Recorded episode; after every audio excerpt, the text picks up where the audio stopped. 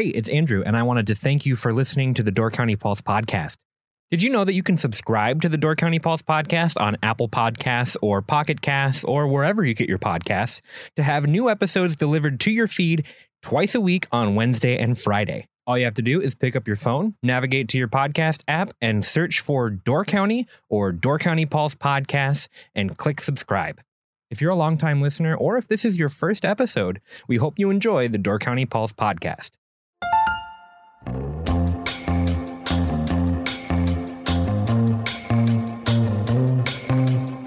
Hello and welcome to the Door County Pulse podcast, where each week we talk with the writers and editors of the Peninsula Pulse about the stories you can find in this week's issue.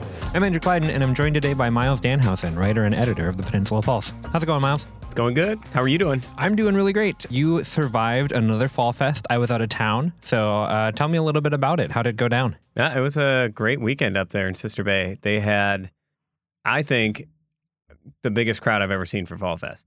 You know, in recent years, they've moved from being a very top-of-the-hill Husby's Bowl centered event, and now it really stretches down to, like, there might be more people down at in, in the Stabur area down by Al Johnson's. Um, so it, it kind of spreads the crowd out. It's fun.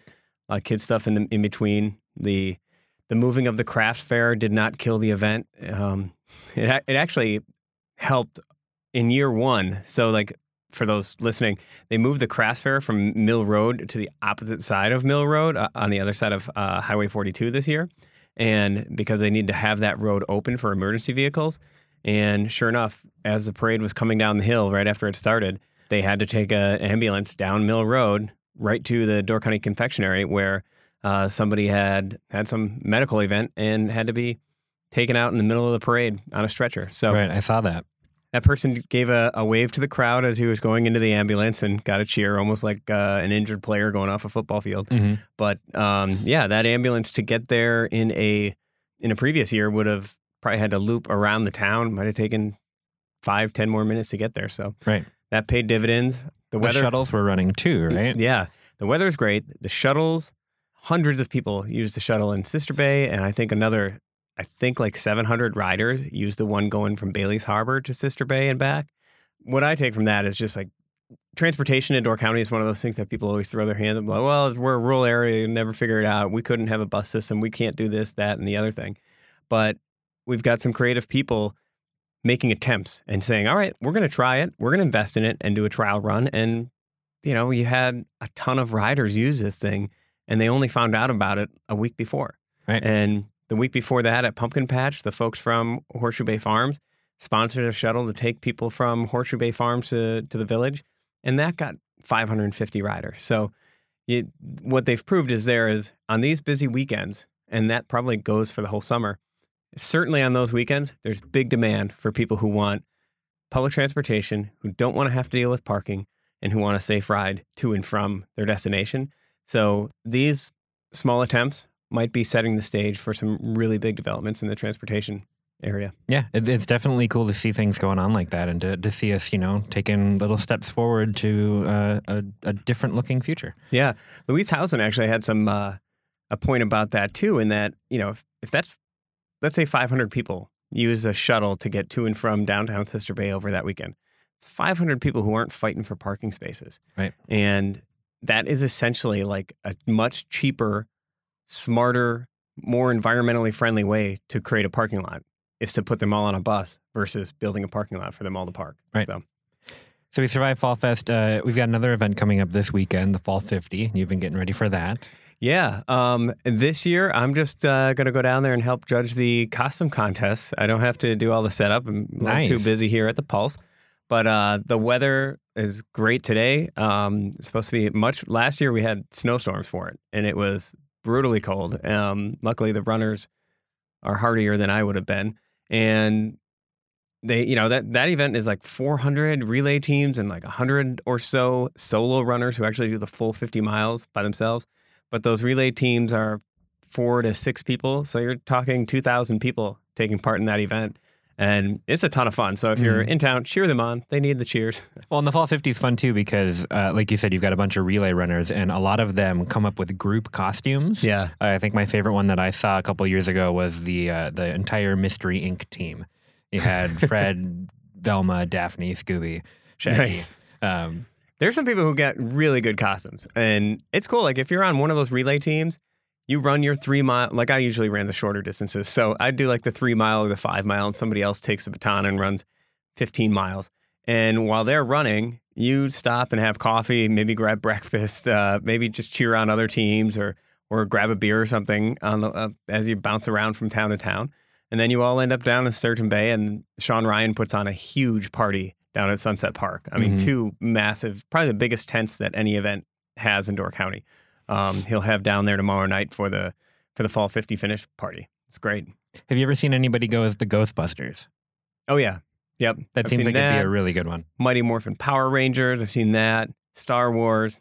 There's some there's some really good ones. Yeah. Uh, it should be fun. I hope the uh, the weather holds up for everybody this year. Um, and, and especially if you're driving by like Bayshore Drive at like five p.m. on Saturday and you see someone running, that is probably one of the last solo runners who's probably around like mile forty-two or forty-five. So honk your horn, cheer them on, give them some space because they're probably just about zoning out or, or blacking out on their run. I, I always think it's so cool to see those people toward the end because they've probably been out there eleven, twelve hours at that point. Uh, it's, it's really astonishing that people can do it. Why don't we move on to uh, some news this week? We have a couple stories, a couple updates to give on some things, one of which we, we've been talking about for a little while, another of which I know has been kind of in the background for years, but I don't know if we've ever talked about it uh, a ton on the podcast. Uh, but let's start with uh, just an update on the West Side School down in Sturgeon Bay.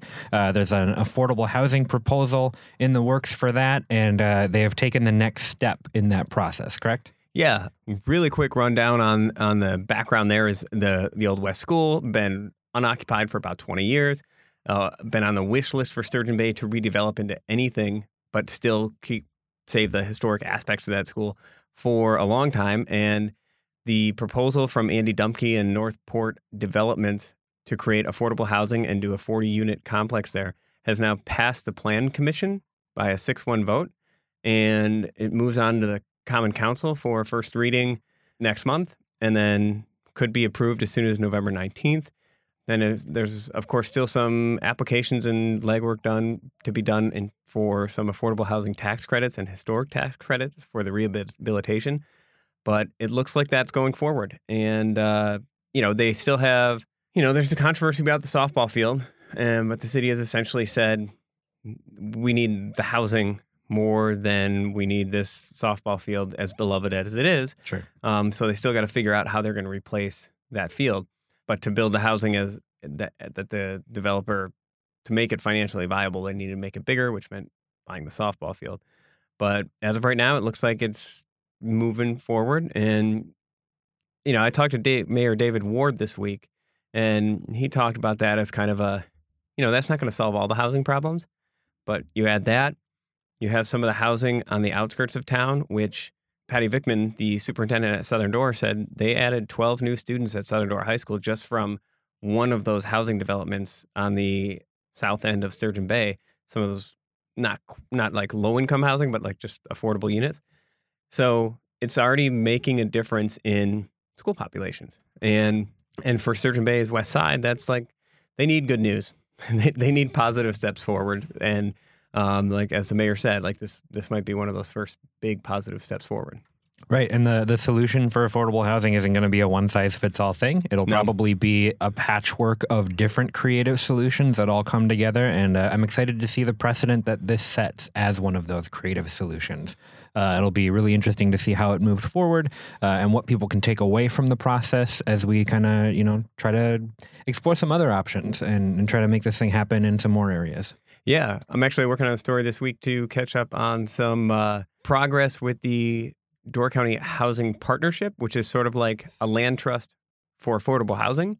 And it looks like the city of Sturgeon Bay is going to hand over some lots for them to tr- do like a trial project to build some affordable housing and some Habitat for Humanity housing.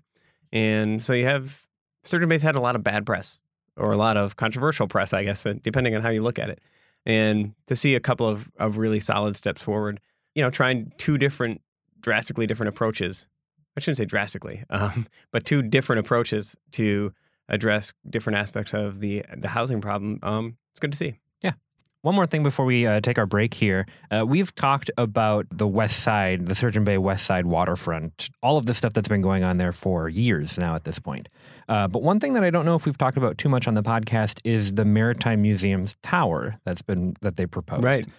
The, from what I understand, part of the overall like West waterfront plan features a prominent tower as an addition to the Maritime Museum, and it would be an extension of the Maritime Museum, and it would kind of fit into that whole West waterfront skyline, if you want to call it that. Yeah. I've heard about this for a long time. Uh, I don't know any specifics on it. Tell me a little bit about the background behind this, and then where are we right now? It's just a cell tower on the West Side. Awesome. That's the new five G tower, yeah? yeah. No, it's uh, the Door County Maritime Museum. Back in their original plans, uh, when they when they built the new museum twenty-some-odd years ago, there was talk of one day building a tower. They didn't have the money at the time. They they had much bigger fish to fry.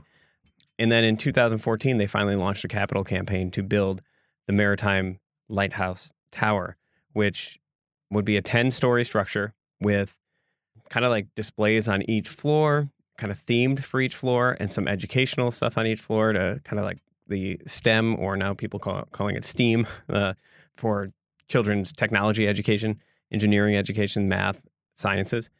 And then they would have this like, you know, grand overlooks at each floor, but especially that tenth floor, you're getting like an Eagle Tower for Sturgeon Bay that would, you know, you're going to be looking toward the canal on one side and the bay on the other, and Pottawatomie State Park and the shipyards and everything. So officials in Sturgeon Bay see that as a potential game changer for the city in terms of a tourist destination. And I mean, it remains to be seen like how many how many people does that attract, and how like I, I think back to Eagle Tower, like how many people, they didn't have a ticker on there, so you don't know how many. Is that tens of thousands? Is it a few thousand? Is it fifty thousand? Is it much more? I don't know. But they see that as a potential big tourism draw for Sturgeon Bay and kind of change of perception. Some people don't like it because they see it as like a, a fake lighthouse when we have all these real lighthouses that we could be restoring. Right. For others, it's seen as a real keystone opportunity for the city. I got some criticism once because we mentioned this on the podcast when I called it like a lighthouse structure, and somebody said, well, it's not a lighthouse, but the name of it is Maritime Lighthouse Tower, so it's a lighthouse. Um, it's a lighthouse tower. Yes. Uh, it's named Lighthouse. Yeah. This is our tower. His name is Jim Lighthouse. Yes. But it's great news. They got, they, they've kind of been stuck on their funding for it. They were trying to raise five point five million dollars to build this tower. They've been stuck at kind of like halfway there for a couple of years, and they've had to get a couple of different extensions for their development agreement with the city. And let, just last week, the George Crest Foundation came through with a million dollar donation. So they're up to four point three million dollars raised now of the five point five million dollars. And word is they are getting very close to knocking down some doors to get a big chunk of the rest. So you might be looking at potential steps forward, maybe groundbreaking on that sometime in twenty twenty, which would be really exciting for the city of Sturgeon Bay, really exciting for Door County to have a different draw. And when you think about, I don't think of that as like, a, oh, that's that's competition for the tourists that come north. Like that's another hallmark attraction. If it turned, if they do it as well as it's hoped that they they construct that, that could be really exciting to add this this whole other element and and change how people perceive what Sturgeon Bay is. Mm-hmm. So. Well, and it, it's really interesting to think about how Sturgeon Bay could look completely different in like two years. Yeah, you know what I mean? With with the granary already transforming a portion of that waterfront property, putting a ten-story tower in there is like going to dramatically change how Sturgeon Bay looks from any angle. It's to be seen whether it's for the, the better or the worse, depending on your opinion on it. But uh, it's definitely exciting to think about. Yeah, and you think about the images of a community, of a town. Like if you think of Ephraim, you think of the classic picture that people take of the kind of looking back across the bay at the the village and the white buildings and the steeples and stuff. And it's like this iconic sort of image in, in Anderson Dock. If you think of Egg Harbor now, like what do you think of if you, you mention Egg Harbor? What's one of the first structures you think of? I mean, honestly, I think about the marina. It's Murphy Park, yeah? No, so M- Murphy Park is the one south by Horseshoe Bay Farms. Sure. It's the, the park area up there, the big hill, and then the marina. That's what I think of when I think Egg Harbor, honestly. It's the actual harbor. Okay. I guess now when you think about it, you like my perspective of Egg Harbor is shifted south more towards like Hatch and One Barrel and that kind of zone. It, it's hard to ignore Shipwreck's giant building now. So it's like uh, Egg Harbor doesn't look the same as it did five years ago. Um, yeah. Doesn't look the same as it did ten years ago. And it's, it's, the reason I asked that is just exactly that is that marina. I mean, they, they had a marina for a long time, but it was never like a grand structure. It was not something you thought of as a centerpiece of the town. And now that marina and park are a centerpiece of the town, they're only ten or twelve years old. First thing that comes to my mind now is like the Crest Pavilion. And that's what a lot of people identify as like the, the marquee structure in Egg Harbor. It didn't exist four years ago. Yeah. You know, such a prominent part of what that town is and what people's perceptions of that town is. Even every building you mentioned, the, the marina wasn't there when I was a kid. Shipwreck was rebuilt two years ago. Hatch wasn't there four years ago. One Barrel wasn't there. And the Crest wasn't there. And if you go through each town, it's just kind of like Sister Bay has changed dramatically.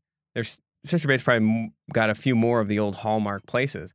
But you take that same transition to Sturgeon Bay and you say, all right, if they, let's say it's five years from now and we're talking about Sturgeon Bay, we you we might be talking about that west waterfront as the centerpiece of what that, that city is between a maritime tower, the Bay Lofts building, the granary repurposed into some sort of public facility, and then that waterfront promenade and whatever else gets done with that west waterfront, whether it's a park, whether maybe they end up with a cool fountain structure, maybe it's an ice rink, but that could be the center of Sturgeon Bay.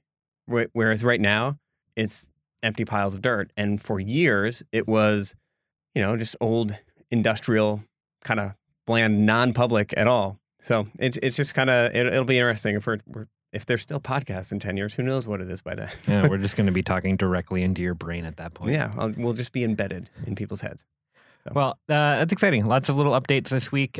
So why don't we take a break, and then when we come back, uh, we're going to have Celeste Benchwell in. She uh, did a really interesting piece about the changing perspectives on technical college versus, you know, a four-year degree, that kind of thing.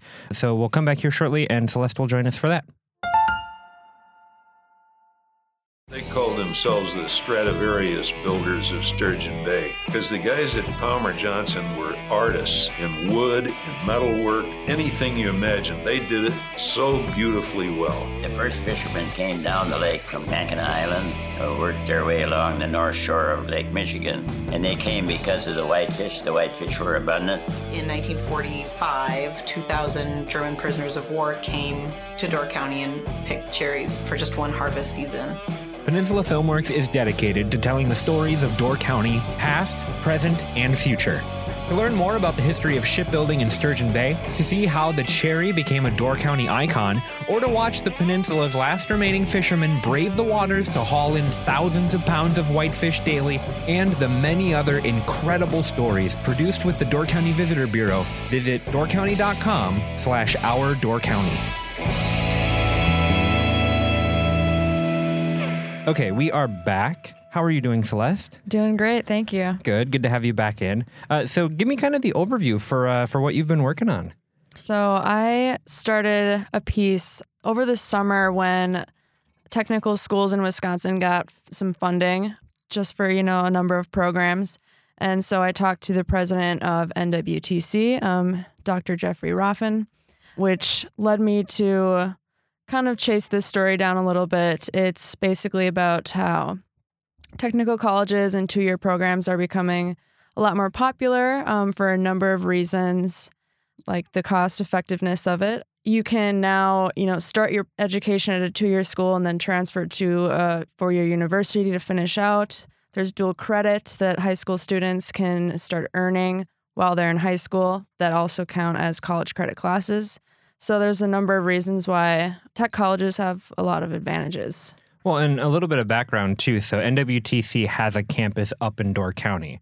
Uh, I don't know how many people actually know that, but it's up by the old Bay Lake Bank building, I believe, was donated to become the campus. And they have a couple of different programs up here. They have a community kitchen up there, which is really useful for a couple different businesses up in Door County. But they also teach culinary classes there, I believe. They recently added that in northern Door County. They have long had a campus in Sturgeon Bay, which is also part of Door County. This is why this is why clarification is important, because I didn't know that. Where's their campus in Sturgeon Bay? Uh, right by Sturgeon Bay High School. if you, gosh, I, I blanking on the name of that road, but it's just, just down the road from Sturgeon Bay High School. Hmm.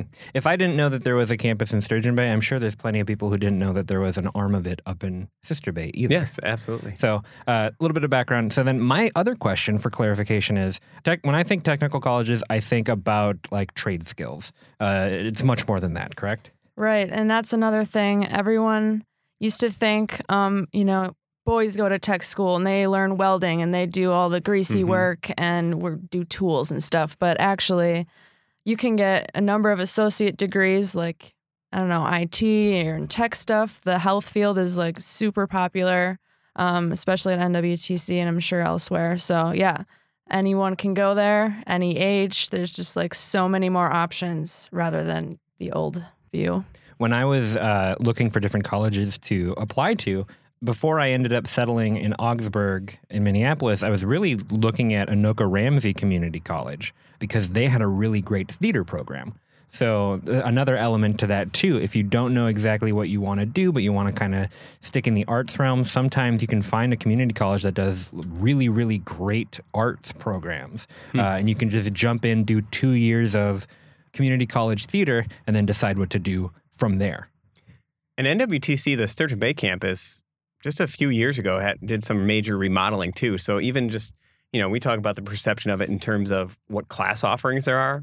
But if you stopped at M- N W T C's offices, like, it's kind of a bright, airy, well-lit, beautiful campus now. When I was a kid, you'd drive by it and you kind of thought of, like, this dingy building. And you, all you could picture being inside that building was, like, welding and manufacturing and carpentry and stuff. And so there's just so much more variety, and the, the, just the whole look of the school is different. Um, they also have a, a much larger campus down in, in Green Bay. One of the things that is changing as as the college costs go up for four-year schools, and you come out with a four-year degree or a two-year associate's degree, that four-year degree might cost you, I mean, could be, be well over one hundred thousand dollars depending on the school you go to. But even a state school nowadays, that's going to be well into the tens and tens of thousands of dollars. But you can come out for much less and probably make about the same money. And in fact, there's there was a Harvard study back in like two thousand eleven that said if you, you take away like the very wealthiest portion of the country, like the top one percent of wage earners, and a two-year degree is actually going to, on average, you're going to make more than somebody with a four-year degree because you have like a very specific honed-in skill. But, you know, that top end a lot of times isn't there, but you're going to make similar money or better money. And I wonder if like, when you were talking to the folks at the tech schools or students or or teachers, if that came up. Um, I just received some data about, I think, twenty sixteen and twenty seventeen academic year. I mean, there's a super high percentage of kids that got their associate degrees there that were employed within six months of graduating and starting off with like a mean salary of just a little over forty thousand dollars, like right off the bat. So I mean, that's pretty insane. Yeah. Well, and I think I think your mileage may vary with this little piece of advice. But like, in my opinion, and remember, theater degree here, so not like architecture or, you know, becoming a lawyer. It's not so much about what your degree is. It's the connections and the experiences that you have in college that really matter. You know what I mean? So it's like, I have a theater degree, that's not going to open any doors for me. It's the connections that I made and the right experiences and the, the skill set that I develop. That's what's going to get me in the door of, of different places. Yeah. So, and, and again, that, that might not uh, translate to some other degrees where it's like, if you don't have a four-year degree, then they're not even going to look at you as an applicant.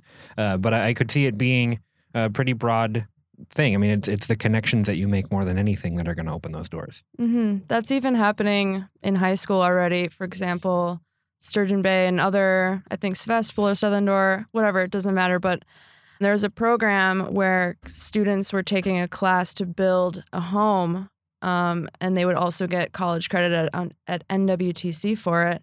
Um, and so you're working with already local companies to, you know, help facilitate the class and help plan and all that. So they're already meeting, you know, business leaders and stuff in the community still in high school. So that's pretty cool. Yeah, that's a great point. The I was at a roundtable discussion uh, for that Door County Economic Development Corporation put on, and Lieutenant Governor was there. Caleb Frostman, the former head of D C E D C, was back. He's now the head of Department of Workforce Development for the state. And it was a group of the heads of a lot of the, the industrial companies down in Sturgeon Bay, as well as some superintendents of local schools and some representatives from N W T C. And what what a lot of these business and manufacturing leaders said was, we want more apprenticeship programs in the schools. We want to be showing these students while they're in high school that there are good jobs here, and that if they enjoy doing this and they're interested in this, you don't have to go away to do this. You can have a great career right here, and you can go to the t- local tech school if you wanted to, or you can go away and come back. But they're really feeling, as as so many places are just struggling to find workers now, they want to get their claws in them early. And because, you know, it's hard to attract people. If someone's looking at a map of, of Wisconsin or a map of America, Door County looks really remote, really far north, and really cold.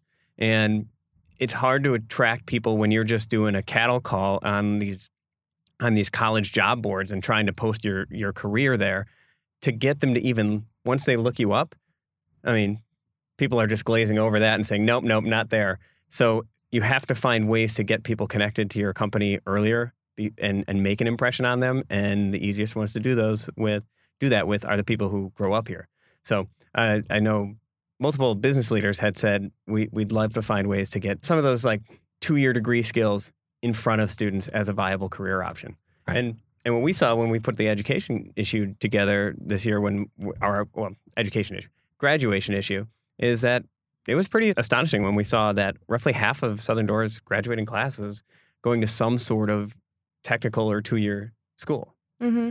Right, and I think that's just because of, you know, everything we've talked about so far, but it used to just be drilled into us as kids that you need to go to a four-year university to have a successful job and be paid well, but that's just really not the case anymore. Even five years ago when I was in high school, tech college was not something that we talked about ever, right. um, but now it really is a big part of the conversation, and N W T C places career counselors in high schools now to outline all of the different options.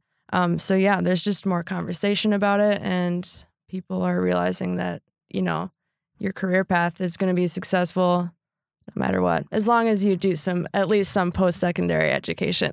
Do you think that the cost of education is is one of the bigger things? Do you think that as, you know, Gen Z starts to go to school, that they're more hip to the high cost of college and are saying, like, that's not for me. Like, I don't need to be paying one hundred thousand dollars to go to school. I would much rather go to a place where I can, you know, scrape by on ten thousand dollars. Do you think yeah. that that's a part of it? I definitely do. I talked to Jennifer O'Hanley. She's a high school counselor at Sturgeon Bay. And her kids, I don't know how old they are, but she was telling me that she herself has accrued tons of debt along with her husband. You know, they both went to a four-year university, and she's like, well, I don't, if my kids want to go to a four-year school, that's totally cool, but I don't want them to have to choose a career path um, or choose an education path that's, you know, going to leave them in debt by the end of it. So she outlines every option for them. Yeah, I mean, I had a very similar experience when I was in high school. When they talked about college or next steps, the way that you just talk about options after high school makes you feel like you are lesser if you're not planning on going to a four-year degree. Like, and I, I think hopefully that is starting to change in schools. That comes from teachers. It comes from parents. It comes from the community at large in terms of like changing those perceptions and having a more open mind about what's what's possible and what's, you know, forgetting about the idea of what's the right path. But when politicians for my entire lifetime have just preached about four year, four year, four year, only in the last six or seven years do I think that's really started to change a little bit, where they're starting to talk about investing in community colleges and investing in two-year schools a little more. And that's not to say that people shouldn't go to four-year, but when I was in school, that wasn't even thrown on the table in terms of what somebody with decent grades should be looking at. Or, I mean, it was just really framed as like, you're going to be stuck for your whole life if right. you don't get this. If you go to community college, you're going to stay in the community. You're not going to get out of here. You're not going to go do anything bigger. Yeah. And the reality is you're just as likely to be stuck with a four-year degree, but you're going to be stuck with more debt. Right. It's a little bit different now because it's like, oh, I just graduated. I have to move back in with my parents because I can't pay for, you know, rent and a car and my student loan in every every month. And twenty-five mm-hmm. years ago, the cost of state schools was so much smaller. I mean, You could you could work a summer job and, and pay a good chunk of your your year's tuition. Even twenty-five years ago, you wouldn't be able to cover the whole thing, but you could actually make a dent. And now it's almost like a feudal thing. So you're just like, yeah, I just have to take on on college loan debt. And I'm sure there's more and more parents out there that maybe that same family might have saved up money to pay for their students' education twenty or twenty-five years ago. And now they're, they're saying, well, there's no way we can save that much extra yeah, it's cash. Impossible. Healthcare costs have gone up so much. The median household income in, in the United States is about the same as it was in nineteen seventy-nine. So as those healthcare costs go, that's taken away from people's budget to save money for people to go to college. Yep. And so it's just, all right, take out more debt. And when you're when you're talking about going to college, people tell you, oh, student loans, those are those are affordable. That's totally worth it. Take do whatever you have to do. Nobody ever says, well, you you might be stuck at the end. Right. my my plan for saving for my son's college is literally just going to be, I'm going to put away money for him to go to college and hope that he doesn't have to pay for college when it's time for him to go. And then he can put that money into a new car or something. So, or, or just hope he goes into the trades straight out of school. Mm-hmm. Yeah, that, that would be much cheaper for all of us. Well, I think that that's just about going to do it for us this week. Thank you so much, Celeste, for joining us and, and chatting about this really interesting article. And uh, this whole episode was kind of like, a, look at how things are changing. What I wonder what it's going to be like in two years, three years. What, yeah. a, mm-hmm. what a forward-facing episode of the podcast. Yay. It leaves me feeling warm and fuzzy inside. Love it. Thank you guys so much, and I'll chat with you again soon. Thank you. Thank you. For more Door County news, interviews, and exclusive content, check us out at door county pulse dot com or pick up this week's issue of the Peninsula Pulse, available every Friday. Don't forget to subscribe to the Door County Pulse podcast to get new episodes delivered straight to your device twice a week. Thank you for listening to the Door County Pulse podcast.